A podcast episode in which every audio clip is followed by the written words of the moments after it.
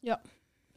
Mensen, kleine disclaimer. Kleine disclaimer. Eh, we hebben eigenlijk dit helemaal nog niet verteld. En ik weet, het, dit is heel We stom. hadden ook op de Instagram gezet van dat die de- deze dag zou opgenomen worden. Maar door privéredenen en gewoon reden dat het vakantie is. Ja, en precies. we- sorry, dit gaat heel onprofessioneel zo klinken. Maar we hebben gewoon echt geen zin om een podcast op te nemen. Nee, precies. Ik denk niet Dus dat Dit in dit moment 6 uur 's avonds. We moeten bijna gaan eten. We, Ja, elke, elke vakantie komt er eventjes geen podcast. nou, zomervakantie wel. Zomervak- ja, so- soms. We doen, maar soms in de v- zomervakantie hebben we Ja. ook op vakantie. Om de week.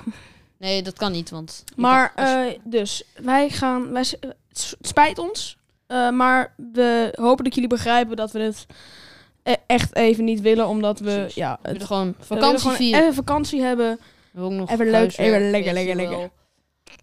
nee. Nee. Maar wel klein, klein leuk we nieuwtje. gaan wel heel veel posten op de El- Instagram. ja, vanaf nu elke dag op de Instagram, Jan. En we, hebben, we, hebben, eh, we zijn vandaag zijn in Madurodam geweest.